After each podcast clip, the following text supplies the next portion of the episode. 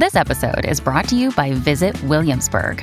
In Williamsburg, Virginia, there's never too much of a good thing. Whether you're a foodie, a golfer, a history buff, a shopaholic, an outdoor enthusiast, or a thrill seeker, you'll find what you came for here and more. So ask yourself, what is it you want? Discover Williamsburg and plan your trip at visitwilliamsburg.com.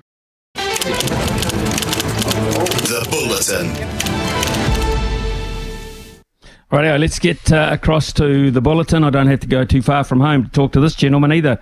Uh, Aiden McLaughlin is uh, with us this morning, and Aiden, of course, uh, with your all-round background, you'll have been keeping a, a close eye on the FIFA Women's World Cup. Uh, let's uh, talk about what you've seen in terms of attendance so far, particularly. Yeah, morning to you, Smithy. Uh, hope you're well. Um, another weekend of very little sleep. Uh, just trying to mm. trying to watch everything over the weekend, but um, Look, I think I think it's been an encouraging start um, in terms of attendances. Uh, I know that there was over forty thousand there uh, for the United States versus Vietnam the other day. Uh, there was uh, over twenty thousand for the Spain Costa Rica game, um, and obviously you know a great attendance over forty two thousand uh, for the New Zealand Norway game the other night. And I think I think the, the, the great thing is pre-sales have been good. Um, I know people kind of may frown on that and say, have they really? But I think they have been good for this country. I think people have, uh, have managed to buy tickets in advance and uh, commit to going. But I think now there is capacity where people can still rock up um, and uh, maybe not on the day, but they can they can buy in advance. I think New Zealand's opening win will really really accelerate things and uh, and and see this tournament grow and grow in New Zealand and also over in Australia. You know, again. Good viewers, uh, good viewing numbers, and good attendances. So I think it's been a really positive start to the tournament. Yeah, I think what we're seeing too, if you look at uh, the the amount of memorabilia and um, you know the, the country's colours that you see in the crowds. Um, I would imagine there's quite a lot of uh, tourist engagement into this. I think quite a lot of numbers coming to our country. Yeah, there's a lot of people coming to the country. I think that's clear to see, um, which is fantastic for our economy. Uh, it's fantastic for the tournament because it just brings that, that carnival atmosphere to each and every fixture. And, you know, um, the other thing is it probably just shows how many different pockets of uh, people we have in, living in this country. You know, um, when people can turn up and they're actually New Zealand, uh, living in New Zealand, but they are from so many of these different countries from around the world. So it's their opportunity to come out and support their their homelands. And um, yeah, between that and all the the people that are coming from overseas, it's it's really been a positive experience. Oh, I see. In terms of the broadcasting, FIFA have uh, split the broadcasting rights away from the Men's World Cup. Uh, so they've become independent, the women, which means they can generate their own level of interest and, of course, with that, their own levels of uh, income. Yeah, that's right. And I guess there was that. Uh, there was a little bit of a problem, wasn't there, a couple of a couple of months ago when Infantino from FIFA was basically, you know, accused, I guess, of holding some of those big European powerhouses to uh, to ransom because they weren't uh, paying what he and FIFA expected was a, the, the, right amount of money for those rights. Um, and I guess you know some of that came into the fact that this is in a very different time zone to Europe. Um, so it, it, probably does restrict the number of people that will be watching in Europe. But um, but I think it, it, seemed to resolve itself. And you're right. You know, the the more independence that this tournament can have from the men's game, the better if it can stand on its own two feet, that's what we want uh, for women's sport, not just in football, but in all sports really. So this is um, the biggest the biggest sport in the world, and they're leading the way.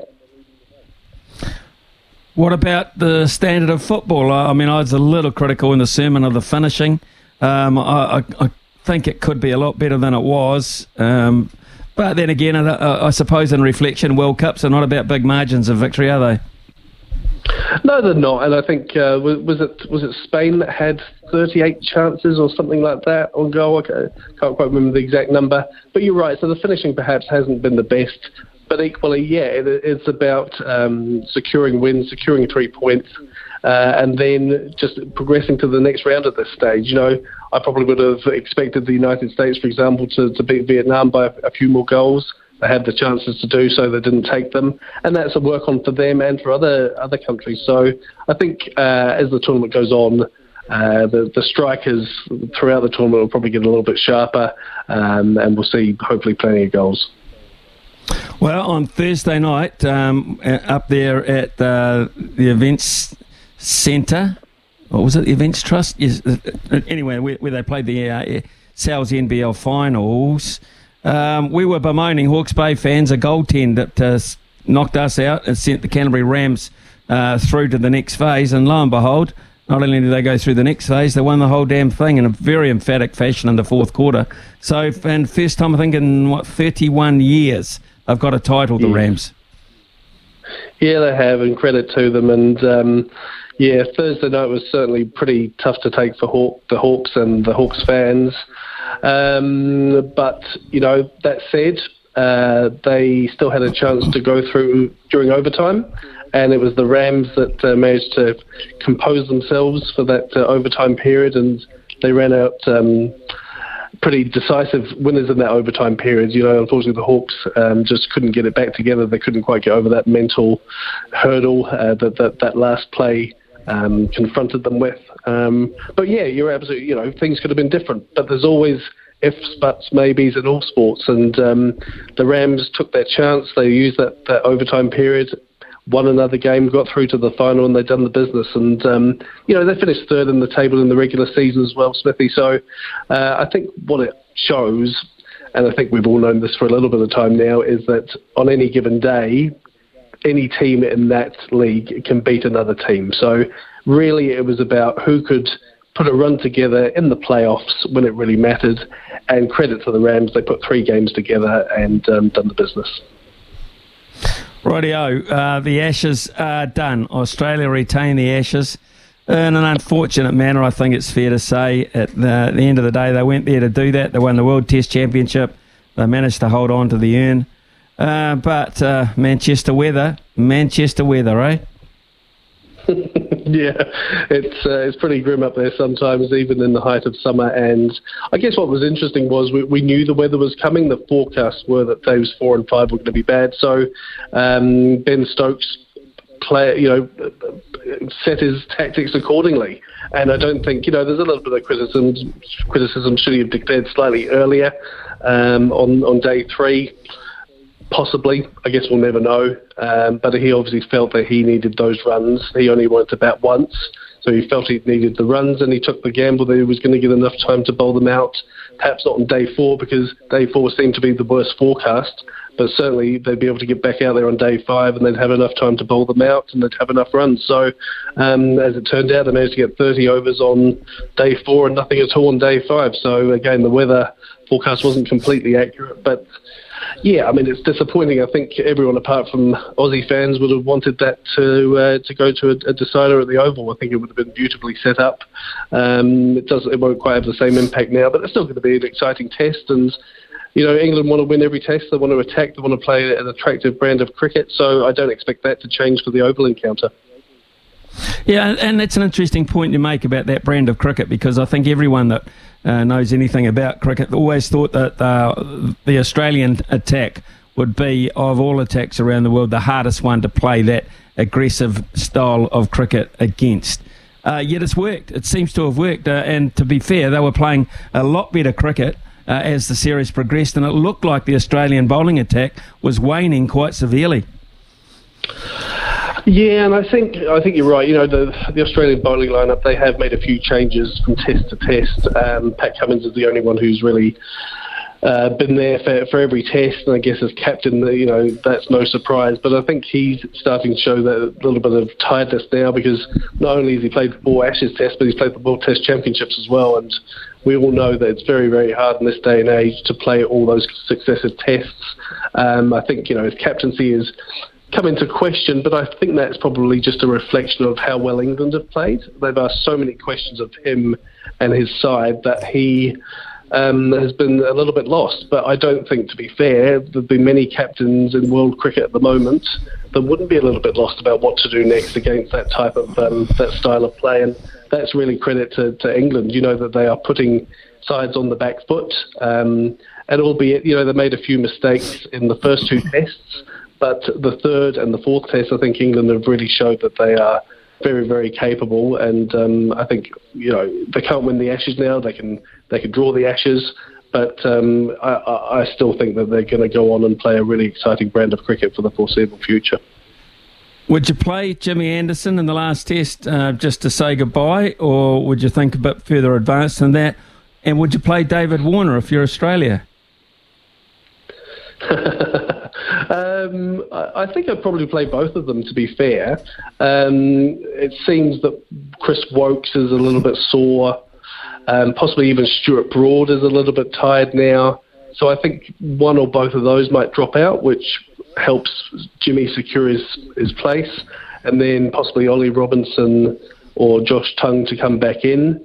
Um, and I think for Warner, oh, I think now that the you know the Ashes have been retained, um, I, I, think he'll he'll keep his place for that last test. Um, yeah, he, he's had a tough time. We all know his, his tough time against uh, Chris Broad, against Stuart Broad uh, in recent uh, encounters and beyond. But I, I, think they'll keep faith with him and see if he can really pull off a, a special innings to close out the series. Right, mucky weather at Manchester. There was some pretty average uh, weather too at Royal Liverpool, but uh, one of the great resistant uh, performance, I think. And when I say resistant, uh, no one really came at uh, Brian Harman. Uh, to be honest, he had five shot lead at the end of the second round. He had six shots when it was all done and dusted. Uh, quite a quite a well, I, I, think quite a resilient performance in in a major championship. Yeah, it was. You know, it's it was a little bit. Uh, it's, it's very difficult for someone like that on the last day because do you go? Do you, do you just play your normal game? Do you become conservative because you know you've got quite a big lead? I mean, there are still, you know, you just look at Jon Rahm on day three, and there are still people shooting low, low scores that could have come at him. Um, but I think, you know, I think Kim Kim was four under on the last round, but uh, you know, no one else really. They all kind of got that seven under mark, and no one could really push on from there. And because he was so consistent and he wasn't dropping any shots um, he wasn't going back to the field to give them a sniff. So, yeah, a lot of credit to him. You know, it, it, it seems easy when you've got that size of a lead going into day four, but we've seen plenty of leads be decimated. You know, you just look at, you know, probably what what's the best example best part of 30 years ago when Greg Norman lost that, that huge lead he had at the Masters and Nick Faldo overtook him and um, so it can happen. It can really happen quite quickly. So credit to him, he held his nerve and he was a decisive winner in the end. Right, okay. Um, uh, just a, as a matter of interest uh, for my housekeeping purposes, the World Aquatics Championships, are they the World Swimming Championships renamed or is this a different m- meeting? No, no, that, so your World Championships. That, that's right, yeah, that, that's right. And I think the reason it's the World Aquatic uh, Championships is that it's not just um, swimming. So, you know, there's diving going on as well. Um, so I think that, that, they've just basically given it that name so it catches all the disciplines. Water polo, I think, is possibly involved as well. So yeah, it just covers all the different disciplines of water sports.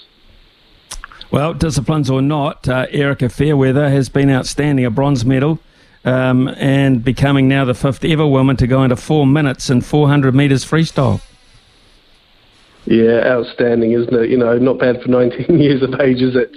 Um, and to be on the podium with an all-time legend in Katie Ledecky and also, you know, uh, Titmus of Australia who set a world record, um, you know, it's, it's, one of the biggest races of all time. Uh, you know, and that, that's not an exaggeration. So for her to get on the podium and to be in that very, very special bracket of people to go sub four minutes in the 400 meter freestyle is absolutely huge. Um, I know she's got a couple more events uh, as, as the championships go on. I think she's got the 200 meter freestyle, she's got the 800 meter freestyle, and there'll be some some relays as well. Um, but what a start to the week for not only her but for New Zealand um, swimming, just absolutely outstanding. Right, to pick a score tomorrow night at Wellington Stadium, New Zealand and the Philippines. You've seen them both play. I think the Philippines uh, were uh, a little bit better than a lot of people thought. Uh, Switzerland uh, uh, 2 0 winners over them. So uh, is this this is a game I think, uh, to be fair, uh, Aiden, that everyone looked at within our group and said that's the one New Zealand are going to win. That is the one where they get their first ever World Cup victory. But they've already got that now. So what are we expecting tomorrow night? I'm going to go for a 3 0 victory for the Ferns. I just think, I think you're right. No one really expected them to get much out of that, that first game, but now I think. I think they're going to be taking confidence out of it now, a real lot of confidence out of that first game, as they should. Um, and I think you know they, they, they're going to realise that they've got a wonderful opportunity to, to secure a place in the knockout stages tomorrow. Um, whereas you know before, had they not got anything out of that Norway game, it would have it would have been an absolute must win. I just think they'll have a little bit more freedom now. They've got the support of the country behind them. They're feeling good. They've got smiles on their faces. So, yeah, I'm expecting a relatively comfortable victory. I'll go 3 0. And we know who they are, which is uh, great. We're recognising uh, names and faces, and they are becoming uh, a little bit like uh, the Black Ferns in that respect. Um, it's amazing what winning can do. Aiden McLaughlin, thank you very much for your input this morning. Have a, a terrific week here in Havelock North.